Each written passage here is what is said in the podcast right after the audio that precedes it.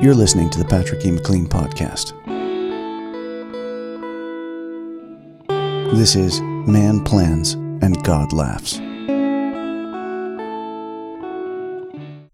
Man plans and God laughs is currently my favorite Yiddish proverb. My second favorite Yiddish proverb is If Grandma had wheels, she would be a wagon. I just ran into that one searching for the origin of man plans and God laughs. But the reason that this is on my mind is I'm trying to make a plan for 2021. And honestly, I'm flinching like a hand shy dog over the whole thing. Every time I sit down to give it some thought, I wince and shy away, expecting another cruel blow of fate. I had such a great plan for 2020. Honestly, going into 2020, I had my act together as much as I ever had. Business wise, the year was going to be tremendous. It felt like it was just all laid out in front of me for the taking. And then, well, and then, man plans and God laughs. It all got 2020, and in some ways, this was a very good thing. For one thing, it lit a fire under me with my writing again. You see, I had been putting off my own writing so that I could be available for and provide for my family. You almost can't overestimate the amount of time and effort young children take, especially in the first three years of life. From what I understand of both the research and my experience with actual people, those years are the crux. After that, you've got what you've got. But proper nutrition, safety, love, physical affection, structure, and discipline in those early years are very important. And all of this can be collapsed into the single phrase spend attentive time with your children. As a family, we've made sacrifices to make that happen. Most of me not writing and not podcasting was part of the plan. And I think that's the correct thing to do, was the correct thing to do. I mean, unless something very unusual happens, my greatest creative works, in terms of impact and longevity, are going to be my kids.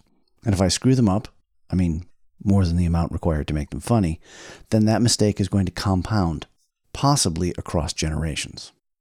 But when everything shut down in March, I got mad. I felt like I had made a spurned sacrifice, or at least a mistake. I felt, like I think everyone felt, that I wasn't in control. This too is a gift of 2020. I got snapped around to how little input I really had in the course of events.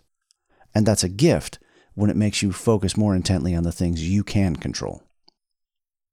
The way I look at it is like this when you concern yourself with the things that you can't do anything about, your power, your ability to affect change in the world, shrinks. Think about that friend you know who is unreasonably obsessed with national politics. Goes through wild emotional swings, destroying friendships and straining family reunions, and their ability to change the course of politics is infinitesimal, if not non existent. Yet they get so worked up that they neglect to do the things that they should or could do to make their situation and the situation of those they love better. You know someone like this, I'm sure. They rage and their life falls apart more and more while their attention is devoted to things like correcting someone who is wrong on the internet. But when you focus on the things that you can do, your ability to create change in the world grows. I know this effect might sound eerie, but honestly, it's one of the truest things I know. So, what can I control? My output. Writing is a matter of time and will. So I tore into How to Succeed in Evil once again. In some ways, this is maybe a stupid thing to do. Satire is a very difficult genre to crack. It doesn't have the sales of other genres, but I had the series outlined. So I followed the outline and threw my hands at the keyboard. In frustration and fear, I wrote. I'm really sketchy on psychotherapy. I think it's a load of horse shit. And the true benefits that someone gets from therapy is really just accountability and having someone to talk to. I don't doubt that depth psychology, the idea that there is more going on in us than we consciously know is correct. But I'm not convinced that delving into the depths of someone's personality is a good idea. The way to unite the plurality of urges and thoughts and evolved needs that is a human being into a strong and working personality is not through analysis, it's through synthesis. I think you have to make something to make something of yourself. This is not to say that you should tackle things alone. Talking to someone about your problem, really being heard, is like a gift from God. And it's the lonely tragedy of the modern world that the average person isn't truly listened to. But that kind of coaching and counseling is a far cry from psychoanalysis as I understand it. And all of this is a long winded digression to say that if you're in trouble in your life, my suggestion is to immediately create something. It might not work for you, but it's always worked for me. And it has worked for everyone I've seen who's tried it. So, worth a shot. So, as I stand here on the precipice of 2021, I have basically three books completed.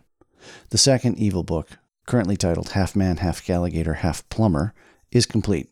It's been proofed, I'm giving it a final pass as I read the audiobook, and as soon as I'm done, I will release the ebook, say January 15th at the latest. After editing and mastering, the audiobook will be available shortly after that. I'm also 5,000 words away from a first draft on the third book in the series, titled Guy Who Amputated His Body, which is the story of Brainatar, who has featured in every iteration of How to Succeed in Evil, but was never really explained. My current plan is to finish that up and release it in the spring. Writing more books seems like the highest leverage thing I can do. And the question for 2021 is what now? What am I going to do with this Substack? I'm getting a lot of joy out of these essays, and I hope you are too. But the overwhelming feedback from my reader listener survey, which if you haven't taken, you totally should, it's the beginning of every email, is that I should write more fiction. So the question I have is do I continue to podcast every chapter of these new evil books? Or do I podcast the first few and make the whole book available to subscribers for free and, and for sale and everything? Or do I make these evil books available on another feed? It's tough to figure this stuff out, and I have recently come to grips with the fact that I kind of suck at it. After I overcame the pain and embarrassment of this realization, this fact became fascinating to me. See, I've always assumed that the road to success was to become a better writer to try new things, to grow, to seek out wider and more experimental horizons. And I've come to realize that maybe that's not the case. Not that I shouldn't do those things, but the fault isn't the writing. There are people who don't write as well as I do who are making a better living than I am writing. What they're better at is something you might call authoring. And by that, I mean some alchemy of promotion, networking, time management, and whatever else it is that I don't know. At first, this kind of realization is humbling but then it's liberating. Realizing what you don't know is, in itself, a map. Hey, look at this blind spot. Well, what shape is it? And once you've named the blind spot and outlined it, you can fill in your knowledge. You can ask for answers. You can make a plan. Which brings me back around to planning for 2021.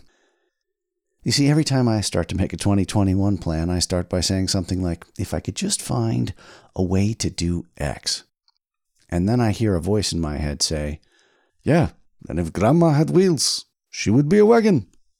My number one overarching problem is that my audience isn't growing fast enough. I'm not getting my work in front of enough new people. And I'm not putting myself out there enough. I have some ideas about this and some things that I'll be testing in the new year, but any suggestions that you, dear reader or listener, as the case may be, might have are most welcome. The good news about all this is my audience is growing. And for six and a half months of cranking out words, I've made quite a lot of headway. But the nature of the world has become more increasingly winner take all. Those who are at the top of a field have a greater share of the spoils than ever before. Now, you could say, why should you care about that? The work should be its own reward. And I agree with that completely. But right now, my attention is fragmented. What I'm doing now is a fraction of what I'm capable of because I can't focus solely on writing and thinking. And what I want to do is get to the point where this generates enough income so I can really give it everything and see what I've got in the tank. Because right now, every word I write is written on stolen time. I'm not complaining. It's hard, and it's good that it's hard, but it's just a fact.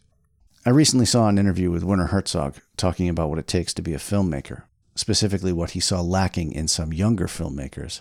And he said, a certain criminal element. I love that guy's voice. Anyway, he was not referring to a method of financing, but rather to being creative and ruthless with the world in pursuit of getting work done. Success in any creative field is impossible, but some people do succeed. So the conclusion I draw is you're going to have to break, or at the very least, ignore some rules to make the next step to make headway of any kind. So, While God is laughing, here is my current rough plan for 2021. I'm going to publish less frequently, but with higher quality. I will write essays as the Spirit moves me, because honestly, writing these things really helps me work through what's troubling me. And I turn a good phrase in them every now and again, which I take as evidence that they don't completely suck. My target is one piece of new fiction a month, say 5 to 10,000 words. So short stories, what you might think of as preludes to larger works.